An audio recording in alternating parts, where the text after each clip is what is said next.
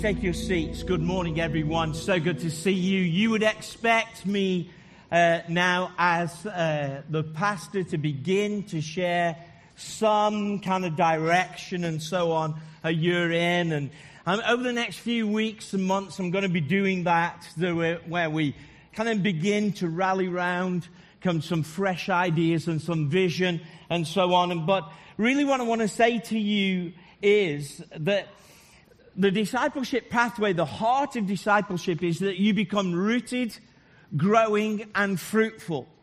Those three words have got to, in a sense, sit in your heart because that will be uh, the watchword for our discipleship, that we are rooted in Christ that we are rooted in love. And today I'm going to talk a little bit about being rooted in the church. Now later on, I'm going to ask you, ask you, ask you to hold your phone up to a QR code and say, this is my church and fill a little form in. And lots of people, uh, I'm going to tell you several times about it because lots of people today, they're not sure they want the commitment, they want options.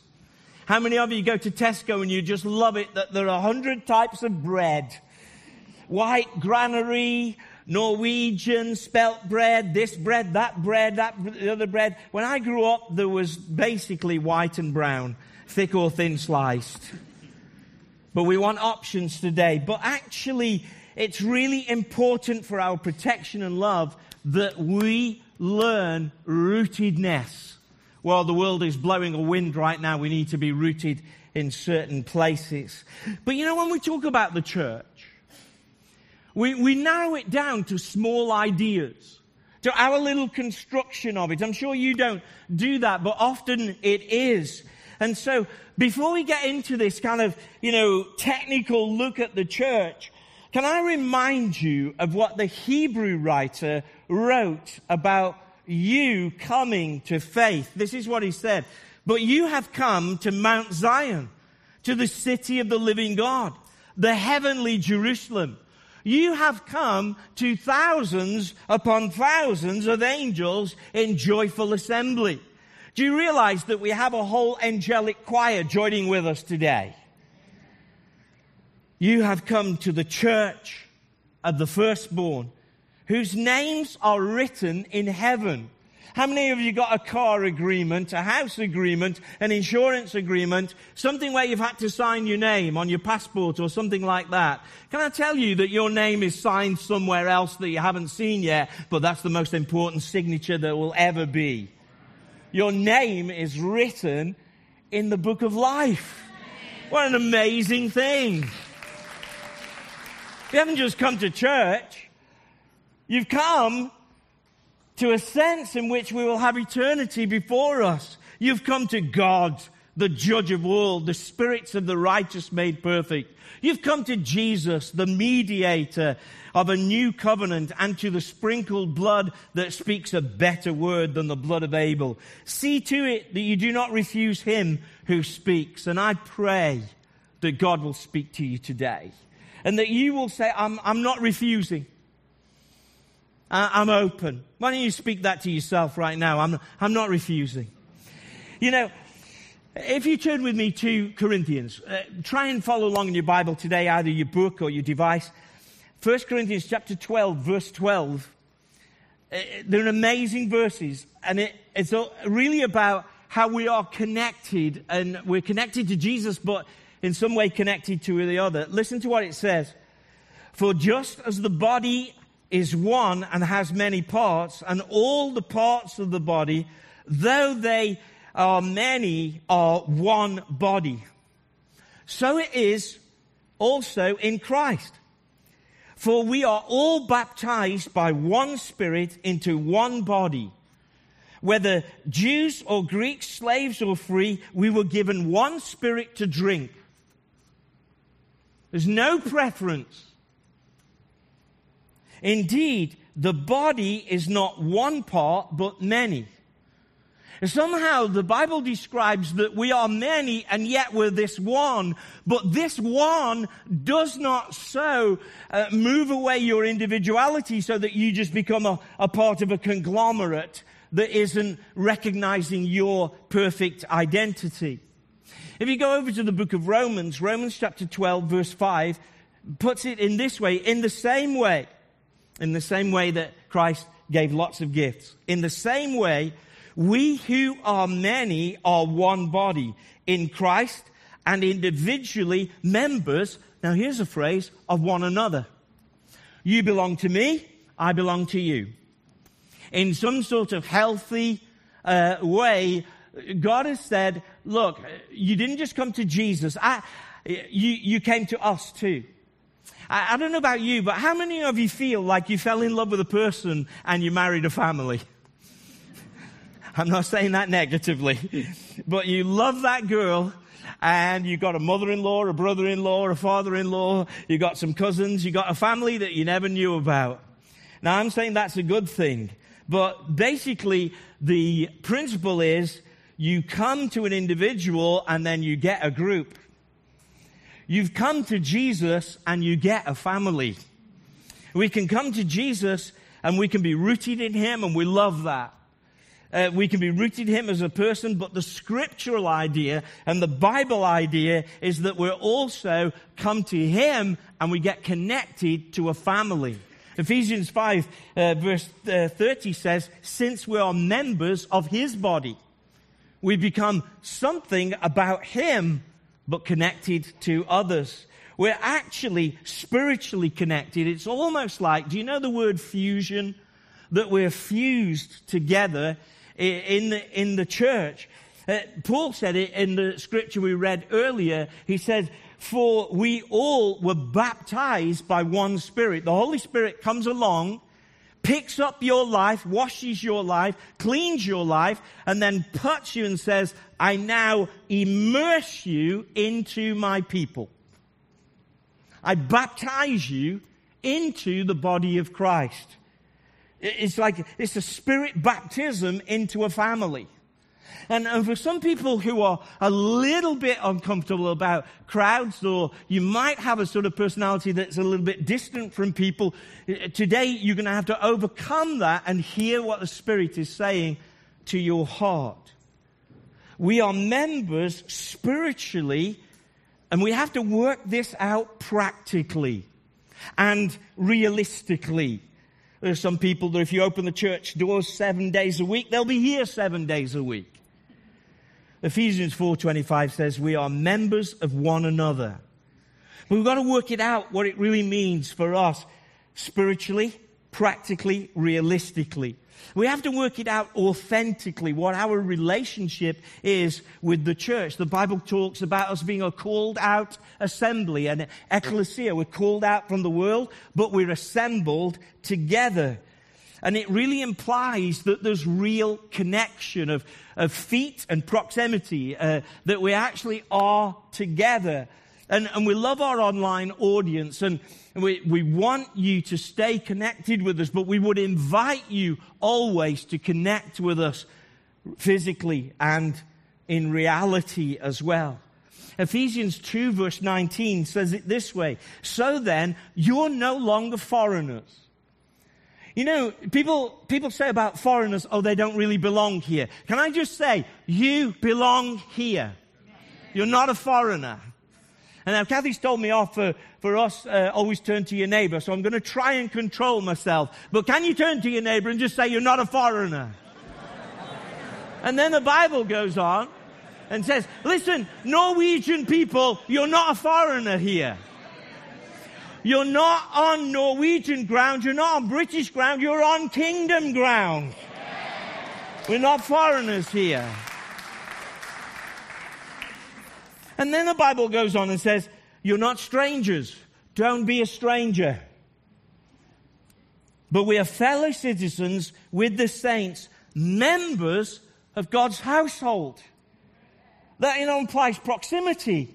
That implies togetherness. We have to come to a grown up relationship with the church, a mature relationship with the church, which means something to our lives. That actually you begin to say, my church means something to me.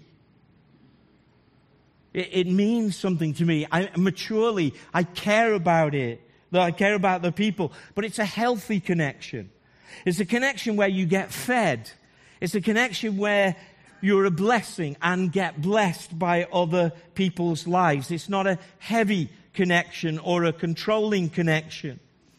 We need to get to the place where we confess, this is my spiritual home.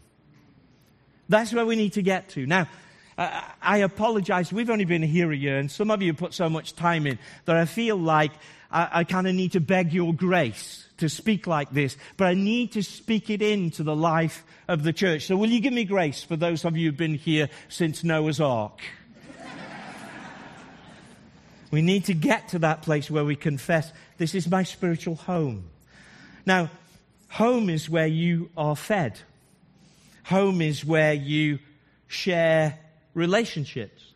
Home is where you share respect. Home is where you love people. Home is where you take some responsibility for the upkeep of the home. Home is where you have well being.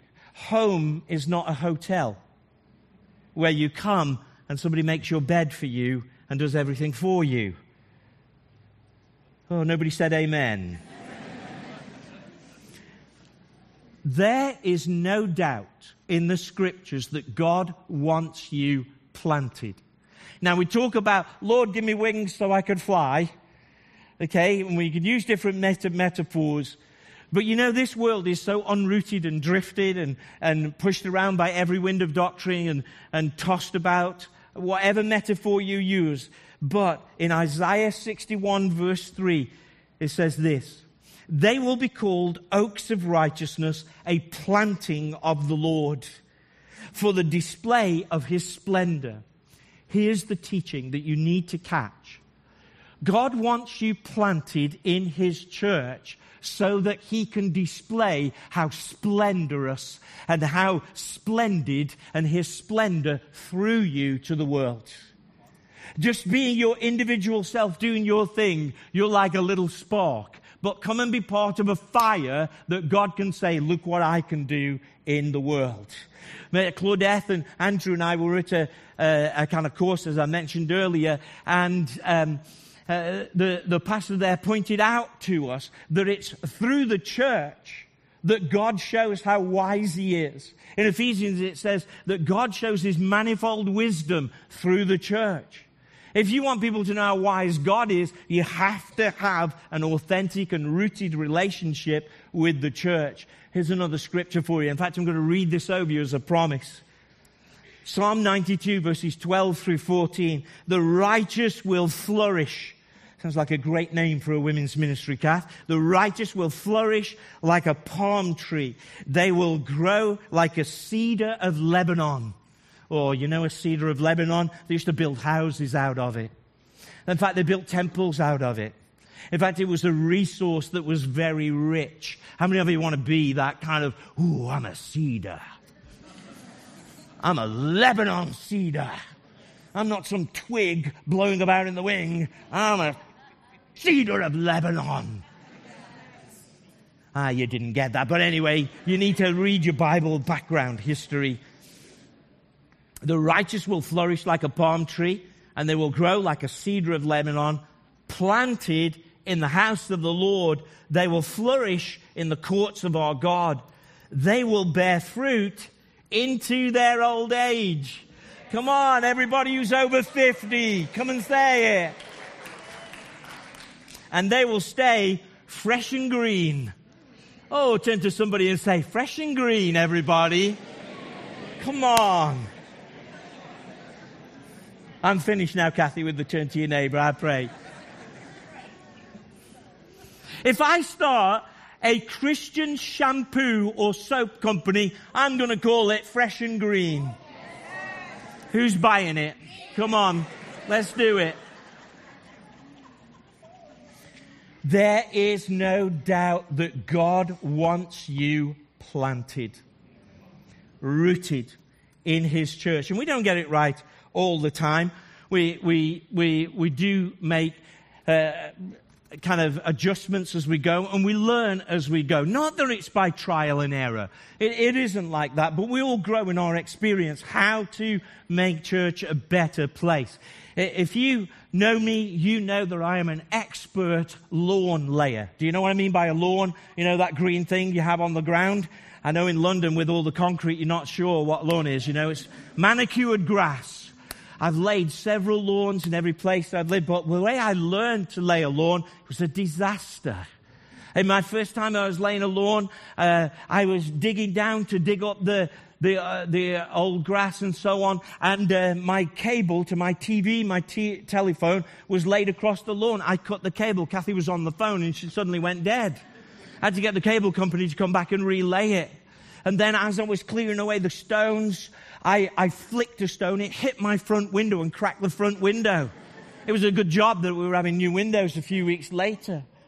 But then, if you lay a lawn, once you've got it down, you put it down, it's all level and everything, you have to water it.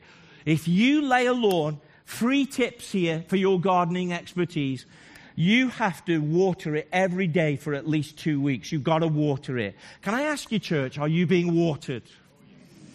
You're not going to grow if you're not being watered in the Spirit. You have to water it, water it, water it, even when you think it's too much. And I ordered a new hose pipe uh, system from, uh, well, it was Amazon, but there are other delivery companies just for those people who want to know that. And uh, it, I bought the exact same system as my neighbor. And so, he he because he, would let me use his, his hose pipe. So uh, it came, and you know what? I couldn't work out the instructions. So I, I turned the water out and brought, brought it into my living room and said, ah, that's how it goes. And I copied it, put mine on, and then, and then I went to the back of the house uh, where it was connected to the tap, uh, where there was, uh, and I thought, oh yeah, that's how it goes. And so uh, at the back of the house, I thought, oh, I need to turn the water on. I turned the water on, and I forgot I'd left the hose pipe in my living room. So I started watering my front room carpet. I walked in, I went, oh no! Oh no! Now this story will play out in many ways, but I'm just wondering if you're watering in the wrong places in your life. But that's just a side spiritual thing. So I turned, ran back, turned the water off, and then to try and get it all, all, I had to, I got towels, it was everything, and, and then in the end, I, it was, it was so wet in there, I got out the hair dryer. Kathy's only hair dryer. And I was going like this. Just at that time, I was going, trying to get it dry. The telephone rings. It had been repaired after I cut the cable. The telephone rings, and it's one of my congregation members who was really upset. So I've got hair dryer in one hand and hair dryer in my ear the other hand. You know, just really upset about it. So I, I don't know why I did this. I put the hair dryer down. And because I couldn't hear, so the hairdryer is going. The hairdryer sucks a piece of plastic into the intake so it gets hotter and hotter and it blows a blue flame as I'm on the phone. So I said, God bless you, sister. I really praise Jesus. I really just, really. I put the phone down. And then, so we've got blue smoke. There's towels everywhere. It's wet. And I look through the front window and Kathy comes on the driveway in the car.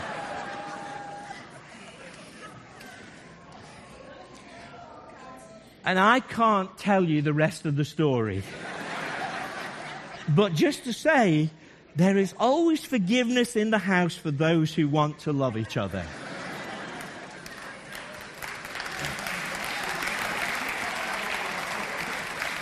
the thing about it is, you may say, what's the point of this story? The moral is, we're trying to build church when there's lots of other stuff going on in your life. There's loads of other competing agendas. There's lots of things that is, is coming to you. I've set my phone off because I'm doing that film. And uh, when we try and build church in amongst everything else, there are times when we have to regroup, relearn, and do things now, we're not doing it by trial and error, but there's a lot going on in your life.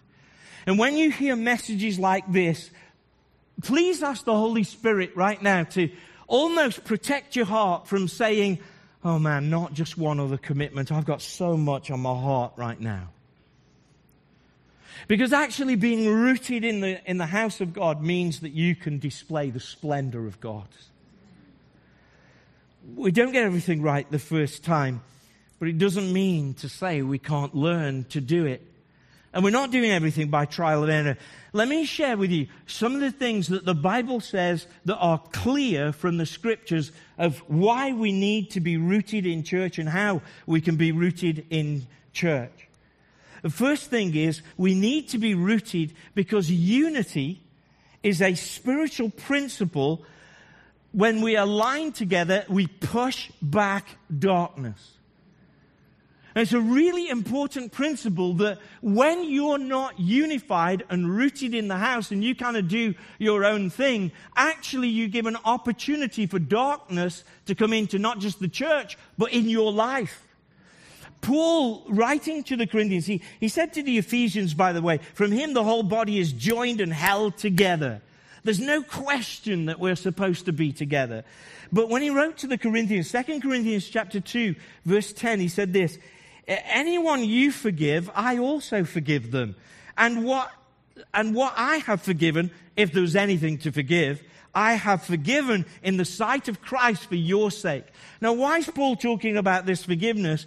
Because in verse 11 he says, in order that Satan might not outwit us, for we're not unaware of his schemes.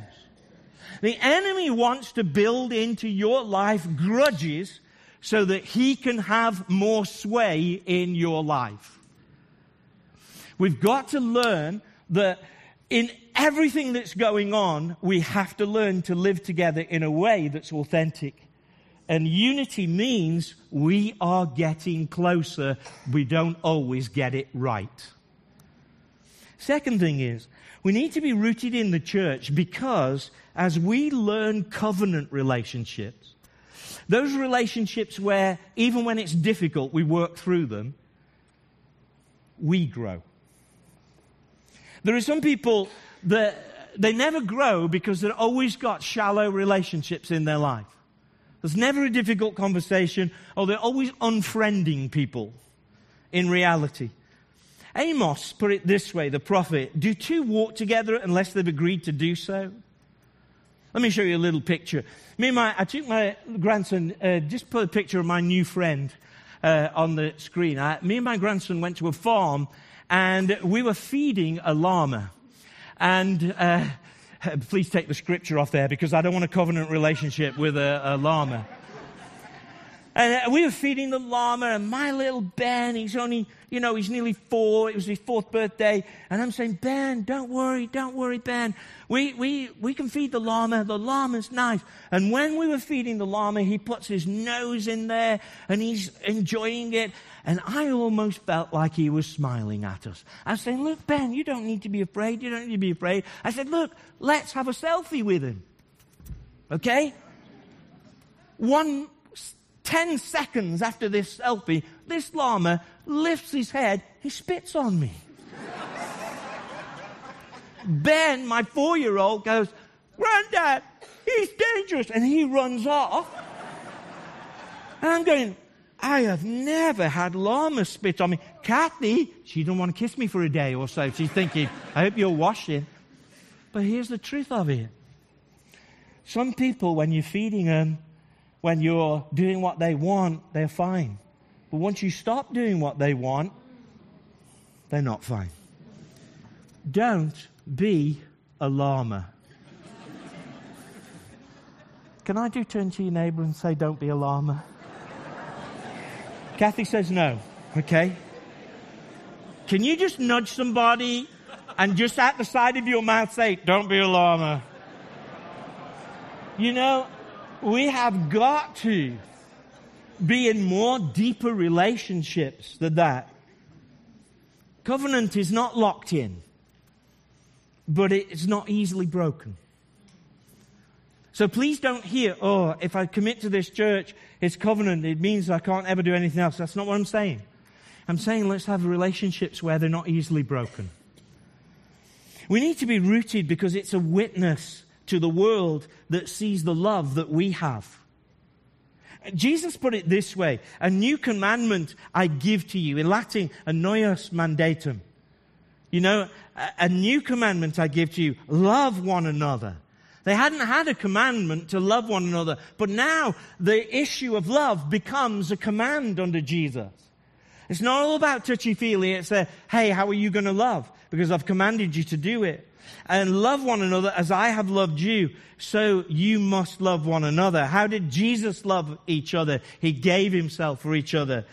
And then, so this, by this, everyone will know that you're my disciples if you love one another. It's not by our great worship, although our worship is great. It's not by good teaching. It's not by just uh, facilities. It's how you love one another. That's how the world knows that Jesus is alive. You cannot love one another if you're not rooted in the church. It's a witness to the world. And we need to be rooted and are rooted because it offers protection to us. Writing to the, uh, the Ecclesiastes says this two are better than one because they have a good return for their labor. If either of them falls down, one can help the other up, but pity the one who has no one to help them up. The church, when you're rooted in it, becomes a protection from isolation. The church, when you're rooted in it, becomes a protection from deception. This week I was sent a prophecy that somebody wanted me to check me out and we went through it and it, we were able to kind of point some things of why that wasn't appropriate for that person. Being in relationship means that you can protect from deception. And also there's a protection over your ministry when you're rooted in the church. I want to just say just, just a few closing thoughts of how to be rooted in the church. And in a few moments, I'm going to ask your phone, ask you to, I'm going to ask your phone uh, to talk to you. I'm going to get you to lift your phone up. I want you to put your phone on a QR code. And, and Norwegian people, you can do this too, and fill a little form out, and we'll send you stuff. And but here's how Here's how. Don't put it on just yet. Just leave it off the screen, Techo team. Just for a minute. Thank you. If, if we're going to be rooted in the church, we have to move our language from that church. You know, people talk about, say, oh, that's that church over there. And often you might catch yourself saying, oh, I wish the church would do this. But you've got to move your language to my church. I wish my church would do this. I wonder if my pastor would do this. Oh, I'm going to call my church. So you've got to move your language to. So I wonder if this is my church. Now we've got, we've got some guests in today, but actually apply this to your church. After you leave today, give your pastor a little hug and say, Oh, I love my church. It'll make him feel good. I don't know whether you do that in Norway, actually uh, whether you're touchy feely like we are or like I am. If you're going to root yourself in the church, you need to receive the words that you leave here, here as your primary teaching base. It's not that we can't listen to others. It's not that we can't receive from others. But we need to make this the place, our primary place of receiving that sets the course of places in our lives. Why do I say that? Let me prove this to you from Scripture. Now, understand, in the Bible, they didn't have internet or telephones and things like that. That, that was not what they had. But understand how harder it was for them to apply this when they had to walk miles and read letters. But listen to what Paul says. Philippians 4, verse 9, he says, Whatever you have learned or received or heard from me or seen in me, put that into practice. And the God of peace will be with you. There is something about having a primary teaching base. Now, I love uh, getting online and watching T.D. Jakes. Oh, you know, he's so good, isn't he? Do, do you know who T.D. Jakes is? Anybody? You know? Oh, don't you just love it when he gets excited and he gets his hanky out and he just, oh, yeah. I would love to do that. I just don't sweat as much as he does. You know, I love that. I just love it. He makes some points sometimes, and I think, God, that's unfair. Why didn't I think of that as a preacher? He makes some really great points. And you might have your favorite teacher. But let me tell you something. When you're in hospital, TD Jakes isn't coming to see you, we are. Hello? TD Jakes isn't coming to see you. Our cell group leaders are. Our pastoral staff are. I am. We are. We are family here.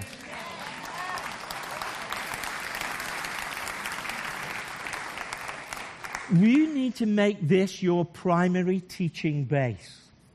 Because this is setting the direction for where we are going for our mission in our city. To be rooted. Now you've got to stay with me. Last few minutes, we're coming into land. But this is a really important part. To be rooted, you need to develop authentic discipling relationships. And you can de- uh, develop those relationships in five important environments. We have G- Jesus, he, he would speak to crowds. He, he, would have gatherings. He would speak to crowds. Jesus walked around with a, a smaller group of men and women. He, that was his, his group. Uh, he also gave himself and said, I've come so I can give myself. And he also gave us gifts, but also he displayed lots of gifts. And then at the end of his life, he said to us, uh, sorry, as he resurrected, he said, go into all the world. There are five discipling environments that you need to give yourself to. And I'll preach more on this, but I'm just going to say them. Gatherings, groups, giving, gifts, and going. Now, there are some amongst you, you love our gatherings. Oh, I just love, you know, Morenike's up here saying, lay away the devil. And you don't like our groups. I want to say to you, you need to get in a group. There are some of you who are just so into the group that you're missing out the gatherings. And actually, you need to move to saying, you know what, I receive something different in the gatherings. There are some of you that you don't see the value of giving, and I'm not just talking about money, but giving of yourself, giving of, giving of your heart, giving of your gifts. And some of you need to be able to develop your gifts. But then Jesus said, you're not going to be a disciple unless you go. Gatherings, groups, giving, gifts, going. That's how you become a disciple doesn't happen in one of the environments more than it happens in any of the others. I wonder if the worship team will just come because how to be rooted. Let's move towards my church. Let's begin to say, hey, what's my church teaching? Now, listen to other people, that's fine, but what's my church teaching? What, what authentic discipleship relationship do I have where I receive from someone and they receive from me? That's an authentic relationship. I'm receiving and giving. But I want to say to you, there comes a time when you have to say, you know what, this is my church where I want to give my gifts and serve. The Holy Spirit gathers us so we can share gifts and share each other, the Holy Spirit scatters us on mission so that we can win the world. Would you get your phone out? Just get your phone out, just for a moment. Everybody in the house, if you will. And if you've not got one of these phones with a camera on, hmm, that's unusual. But if you've not got that, if you're not used to that, there there'll be some QR codes, there's some things. Just Put your phone up against the QR code. There's some on the doors around you. There's a little form there. Even if you're a guest, please do this. We can filter out this data. But as you do that, why don't you just fill the form out and say, This is my church?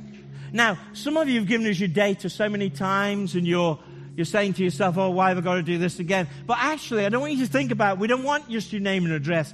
I'm just wanting you to have a moment where you say, in reality, this is my church.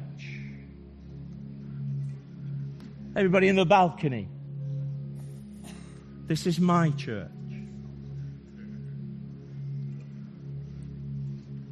I wonder if you just put your hand over your heart and just say, This is my spiritual home. You know, it's lovely to see people helping each other with the technology.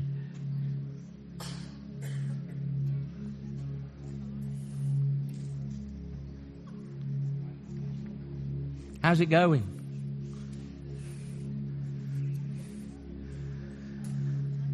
Some of you struggling, I know. You can do it a bit later.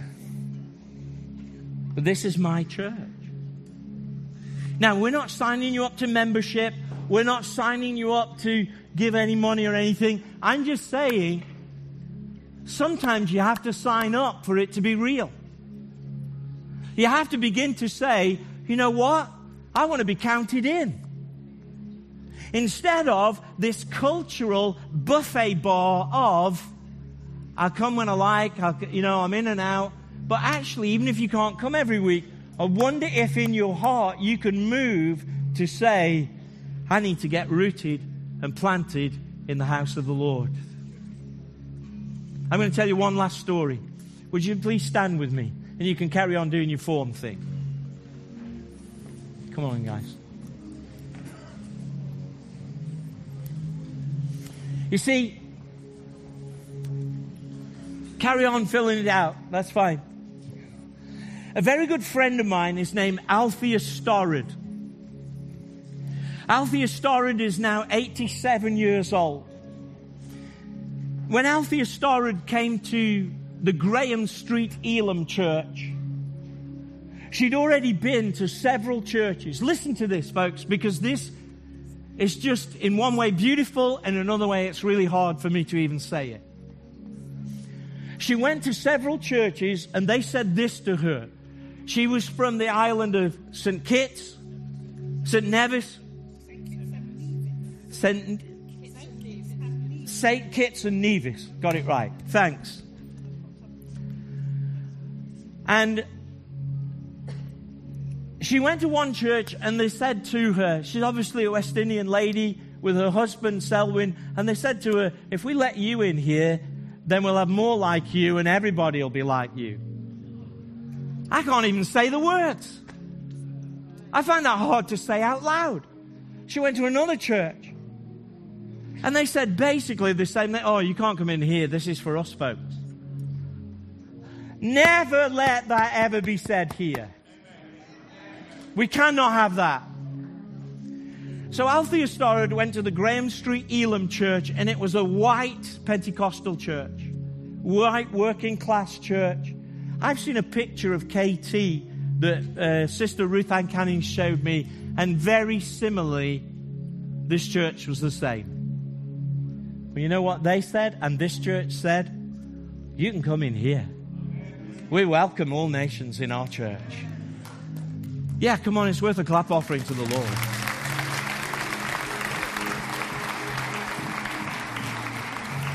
So Alpheus had said to me, You know what, Pastor Mark? I decided to do one thing. Those church let me in, so you know what I did? I owned that church. This became the ownership of my church. She served in every department. She taught every Sunday school class. She sang in the choir. She cleaned the church. She raised in the youth group. She went on every women's trip. She owned the church because she said, this is my place and my place to live. Now, we've also, lots of us got busy lives, busy jobs, but ownership is not about how much you do. Alfie was in a different state. Ownership is about your heart. Now, standing here on our first anniversary, again, please give me grace. Some of you have owned this place far more than we have, and we know that. But you know, in the Old Testament, every single year at Passover, they had to renew their covenant to say, I belong. And I'm saying to you today, this is my church. This is our church. We love you.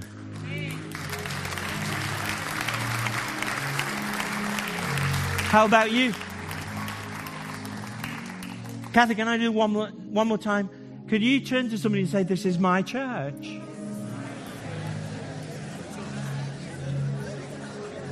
Now, you can't tell a lie in church. If you just said, This is my church, this has to be your church. And I know our Norwegian folks, you could say, Well, this is my church in a general way, but our church is at home, but we're together. That would be a long thing.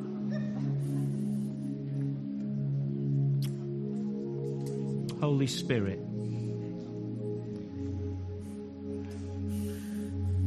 Sign up on a QR code. It's not about us just getting your data.